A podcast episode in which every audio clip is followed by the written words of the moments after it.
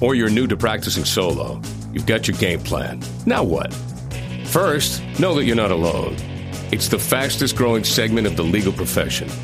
Welcome to New Solo here on the Legal Talk Network, where you'll learn about practicing law solo.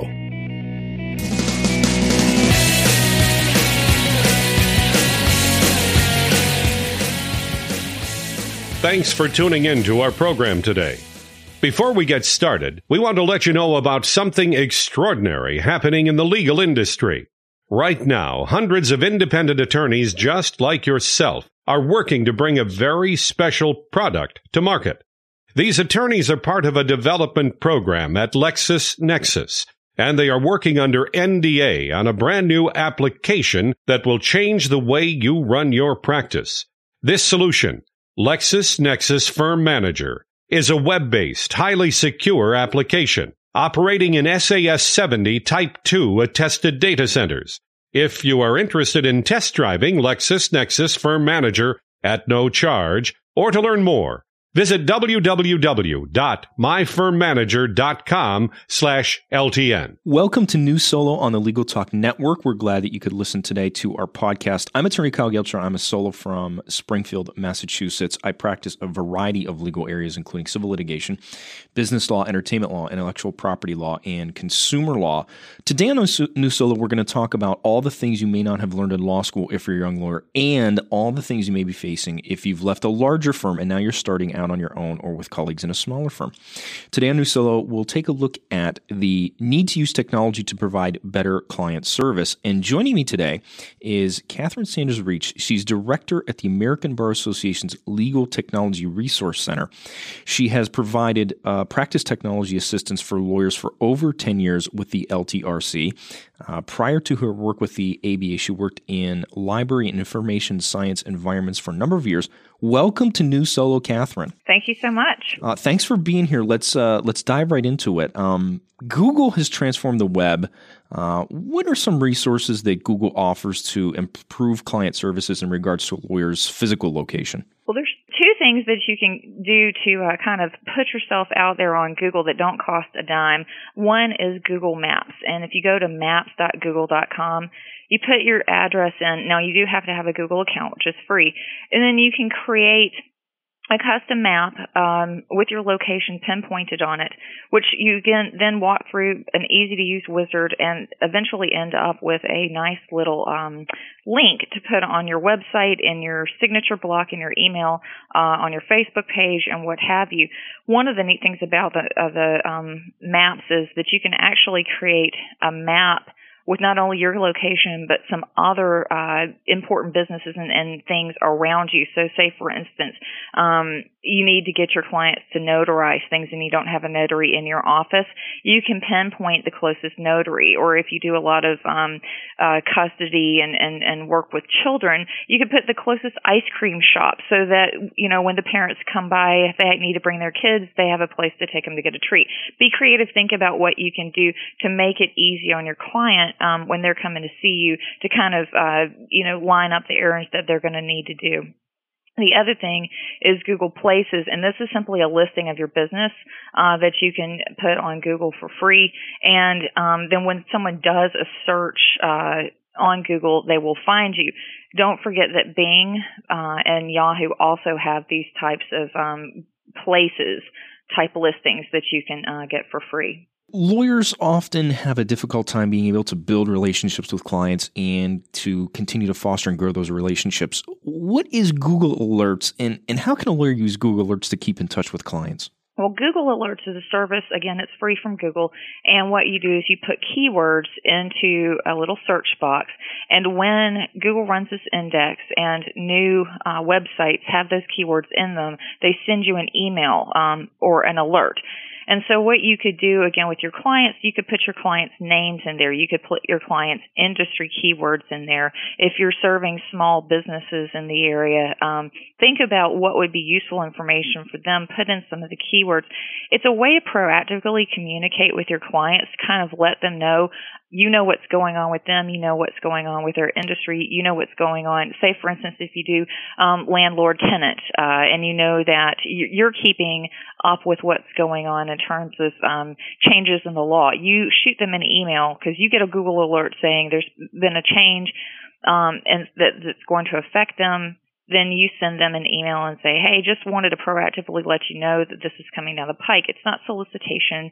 It's a way to maintain um, positive communications by letting them know what's happening. And for those of you who aren't blogging or maintaining an e-newsletter or something like that, it's an easy and quick and very personalized way of just communicating with your clients.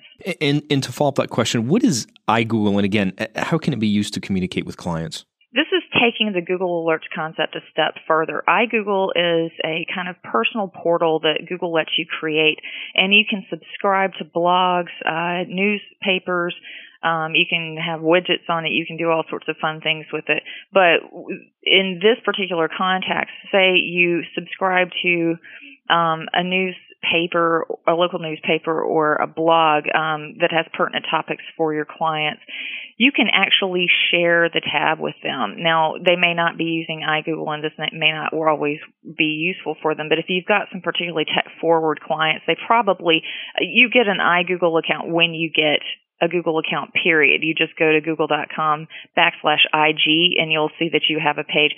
So you can share that Google, um, iGoogle little portal with them and create, help them create their own uh, way to get information fed to them. Is there a tool uh, to allow lawyers to communicate reminders to clients about upcoming appointments and events? Well, yes, and, and we all use them every day. It's our text messages, email, um, voicemail. And, and, you know, one of the things to think about is uh, doctor's appointments. Um, when you're booking a flight, uh, you can you're given options now to get notified of upcoming appointments, um, or if your flight's been delayed or there's a status change or whatever, uh, via and they usually give you a choice voicemail, text, or email. So in that initial conversation about how you will be communicating with your client, give them some options. Say, you know, when we have an up, upcoming appointment or when there's a deadline that needs to be met or whatever, would you like me to notify you um, via text or email uh, or voicemail and just, you know, help them um, keep up with what they need to do and the appointments that are coming up. Many lawyers, especially new solos, are interested in keeping a steady cash flow each month. What are some websites that offer credit card transaction services for lawyers, and, and how do they work? Well, there's a couple of different ones that are specific to the legal uh, profession. Now, there are things like PayPal. Um, there's ways to get online payments through Google. Uh, where they're not specific to the legal market because um, lawyers have specific uh, requirements. I like uh, the merchant account providers like LawPay and LawCharge um, because they are specific to lawyers and they kind of understand what lawyers' uh, pain points are and also um, what their ethical requirements are. And what are some of the concerns of accepting credit card payments? Well, as I mentioned, the one probably biggest one is different jurisdictions have some rules specific to how you can accept fees, and they may not allow you to uh, accept fees for anything but services rendered. Um, most jurisdictions will let you take fees for services rendered.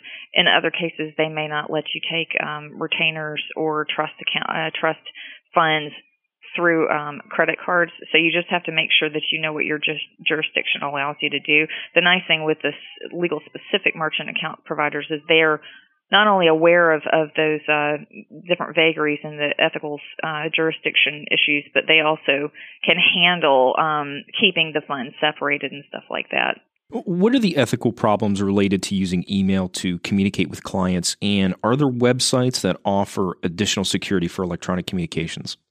Well, there's no real ethical problem per se. The ABA has a, a, formal opinion that says a lawyer may transmit information relating to the representation of a client using unencrypted email.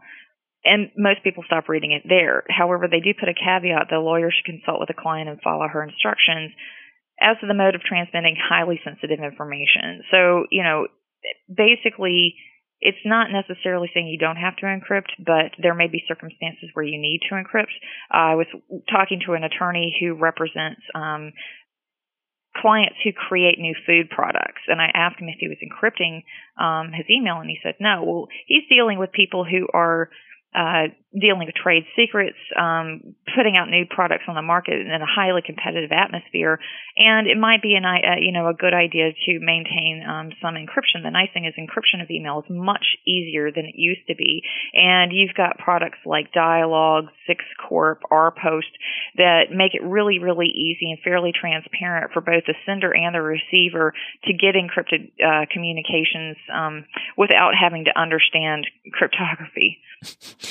Uh, what is DocuSign.com and what advantage does it offer? Well, DocuSign.com, it has several competitors. One's RightSignature. Adobe just bought um, another competitor called EchoSign. And what these are, are you sign up for a subscription with them and they allow you to take a document that needs multiple signatures, um, sometimes a, a signature workflow, and send it electronically to someone so that instead of having to have someone get an email with a document, print it out, sign it, scan it, and send it back to you, or print it out, sign it, and mail it back to you, you can actually have them electronically sign it. It's encrypted.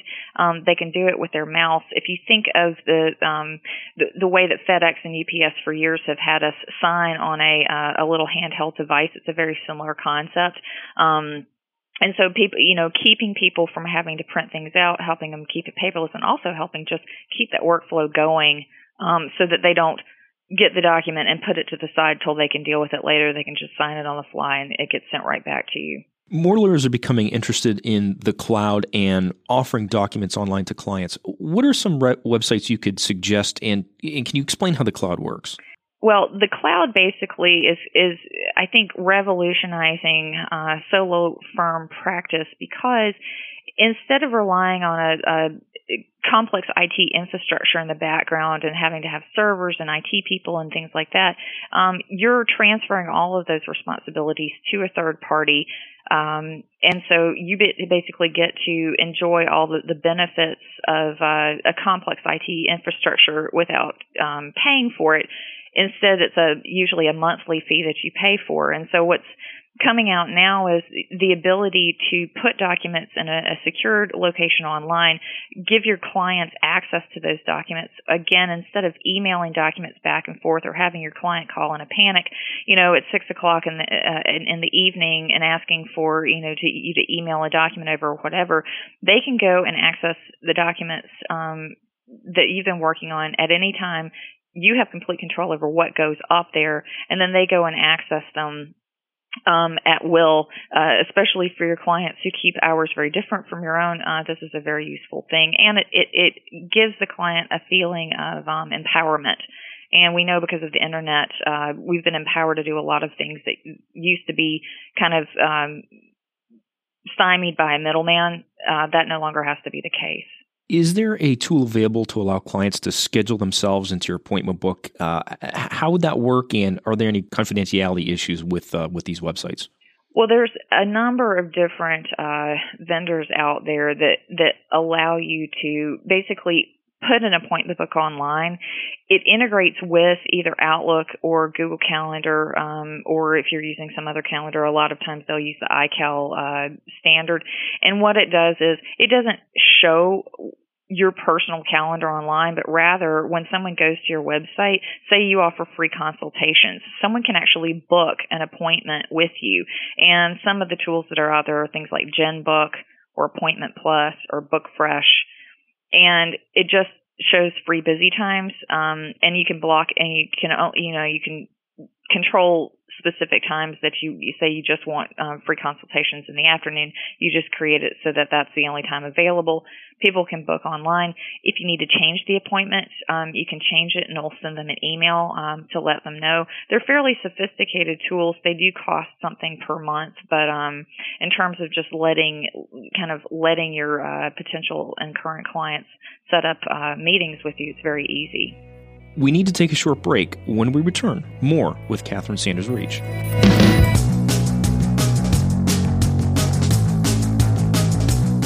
Want to stay in touch with the Legal Talk Network and get our shows automatically? RSS provides home delivery.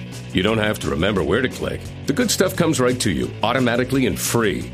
Just go to LegalTalkNetwork.com and hit the RSS button at the top of the page. It says Our Podcast Feeds.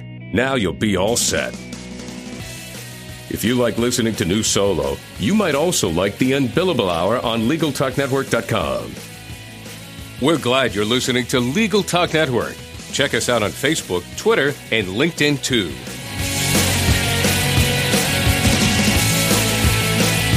Welcome back to New Solo on the Legal Talk Network. Today, we're joined by Catherine Sanders Reach. She's director at the American Bar Association's Legal Technology Resource Center. Welcome back, Catherine. Thank you so much. Um, if a lawyer wanted to have an in person meeting without being in person, are there applications available to accomplish that task? There certainly are, and and one of the really nice things about uh, web conferencing um, is that even if you live in a small community traffic can get gnarly and you don't want to have to drive across town just to have a quick conference with your client. I mean, there, there's no, you know, way to get around having some in-person, in-person meetings and that's a good thing. But, um, for quick conversations, one of the things we know about email is it does not convey emotion. It doesn't. Um, it, it's not a great form of communication in terms of, of, of picking up on hints. You may want to see your client to see how they react to something, to see their facial expressions, um, or you want to share a document and emailing it to someone in a form that you're not ready to, to share with them. Um, you just want to have a draft in front of their, their eyes, but not necessarily share it with them. So by using a web conferencing, you can do those things. Probably most folks have heard of Skype. Well, Skype gives you video conferencing and most people have it or it can get it because it doesn't cost anything to download. And then if you have a video camera, you can have a quick face-to-face meeting. Um, there's a lot of tools that are built into the new iPhones and Androids, uh, smartphones for doing quick web conferencing um, and face-to-face conferencing. To, to get a little bit more sophisticated, say you wanted to share desktop or share documents, then you add the web conferencing uh, tools, things like um, Mikogo or join.me or WebEx, and that lets you put things in front of them, whether it's a PowerPoint presentation that you're going to be giving, or you can put a document up and let them kind of go through it line by line, but without actually touching it, and you can make real time changes to it. So lots of ways to not actually have to go and have an in-person meeting, but get all those subtleties and um, do it in a synchronous way versus asynchronously via email, which um, sometimes is just not an effective form of communication. Aside from Skype, uh, that you had mentioned is a free product, what is the uh, price range for some of these conferencing services? Well, the nice thing is, um, and it depends on the feature set. There's a lot of free tools. Join.me is free. Uh, freeconferencecall.com just came out with a free web conferencing tool. Um, there's a, a, fairly sophisticated web conference tool called Mikogo. Um, all of those are free. Then you get up into your um, uh, GoToMeeting, WebEx, um, some of the Adobe Adobe Now products. Those cost anywhere from twenty dollars a month to fifty dollars a month, and that depends on the number of users you're going to have participating and how often you plan to use it.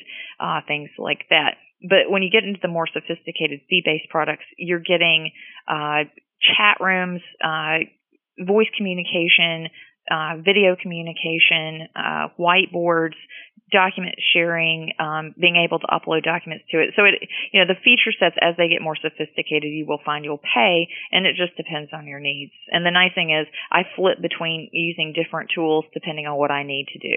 What is SurveyMonkey, and why is it important for a new lawyer to consider integrating it into his or her practice? Well, SurveyMonkey is simply a survey tool. It's a web-based uh, free tool, although you can pay a little bit per month and have it branded with your firm's logo and um, website address and things of that nature and what what I like to see people doing with this is, and whether they use SurveyMonkey or something like a Google form, is at the end of representation, checking with the client saying basically how did I do? And it's not whether you won or lost the case but how are my services? Was I responsive? Um, did I meet your expectations? Uh, you know and and sometimes the truth is painful and people will be critical but it's it's a great way to learn what mistakes you made, how you can do better, what your client's perception was of you, learn from your mistakes, um, thrill when you've made someone happy, and uh, and the client will also appreciate being asked. What programs are available that would uh, possibly allow a client to log in to an online account and see the status of their case? Well, there's a couple out there right now. Um, there's a number of, again, the kind of cloud based uh, practice management systems uh, like Clio or Rocket Matter, where there's a case status um, area. That there's another one called MyCase too that will let you do that, where they can log in and see kind of where they are in, in the status of the matter depending on kind of your workflow and your clients and what kind of work you're doing, there's other tools like Basecamp and uh, Zoho Project where you're really working with the client on a particular project. Say you're you're helping a new business get started up. There's a whole laundry list of things that both of you need to be doing. You could use a Basecamp uh, tool to break the project up into milestones and then tasks, and everybody can know where you are in the process. Doesn't always work for every situation, but there are certainly lots of tools to allow you to kind of um, interact with your client, communicate with your client, make them have access to uh, kind of what the status of the matter is, what they need to be doing. Um, you can also use extranet products. There's things like PBWorks out there, um, another standalone. Uh, it used to be a wiki, now it's kind of an extranet product. And then things like uh, NetDocuments, which is um, creates little client extranets as well. To sum everything up, why are all of these technological advances crucial to the success of a firm, regardless of whether it, uh, the person is a, a, new solo or whether it's an established big firm? Well, I think that today's consumer is empowered to do so many things for herself that you have to think about, you know, if if you can book your flights online, um, you can pay all your bills online. Uh, you can download streaming movies. You can you can do all of this stuff that you used to be have to go out and either interact with someone else, stand in line, or um, you know, if you rented a movie, you had to take it back. We we're so empowered by the internet that if lawyers are not using these kind of tools to make the availability and working with the lawyer um, more accessible to clients, then their experience is going to feel very old fashioned, very clunky, and I think it's a huge perception changer in that they're you're bringing on technologies that empower the client to, to help themselves. Well, that about does it for this edition of New Solo. Remember, you can find all of our shows at LegalTalkNetwork.com. You can also subscribe to this program through iTunes.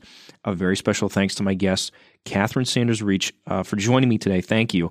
If someone wants more information on today's topic, how can they reach you? I uh, you can find us at www.lawtechnology.org. You can call 312 988 5465 or you can just go to the ABA's website at www.americanbar.org. And of course, you can contact me directly at kyle at legaltalknetwork.com. We're out of time. I would like to thank our sponsor, Firm Manager from LexisNexis. You can find out more about Firm Manager at myfirmmanager.com backslash LTN.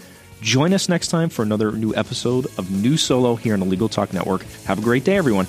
The views expressed by the participants of this program are their own and do not represent the views of, nor are they endorsed by, Legal Talk Network, its officers, directors, employees, agents, representatives, shareholders, and subsidiaries.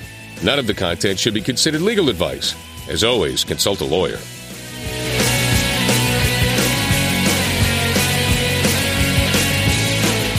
Thanks for listening to New Solo today.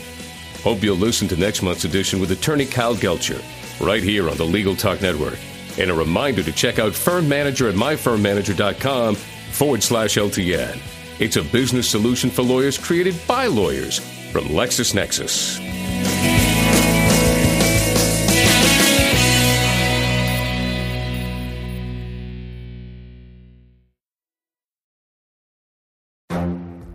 The Lunch Hour Legal Marketing Podcast, your resource for the tips and tactical advice you need to grow your business. Plus, keep up with the news and commentary you crave to stay one step ahead. It's hosted by me, Guy Sakalakis. And me, Conrad Saam.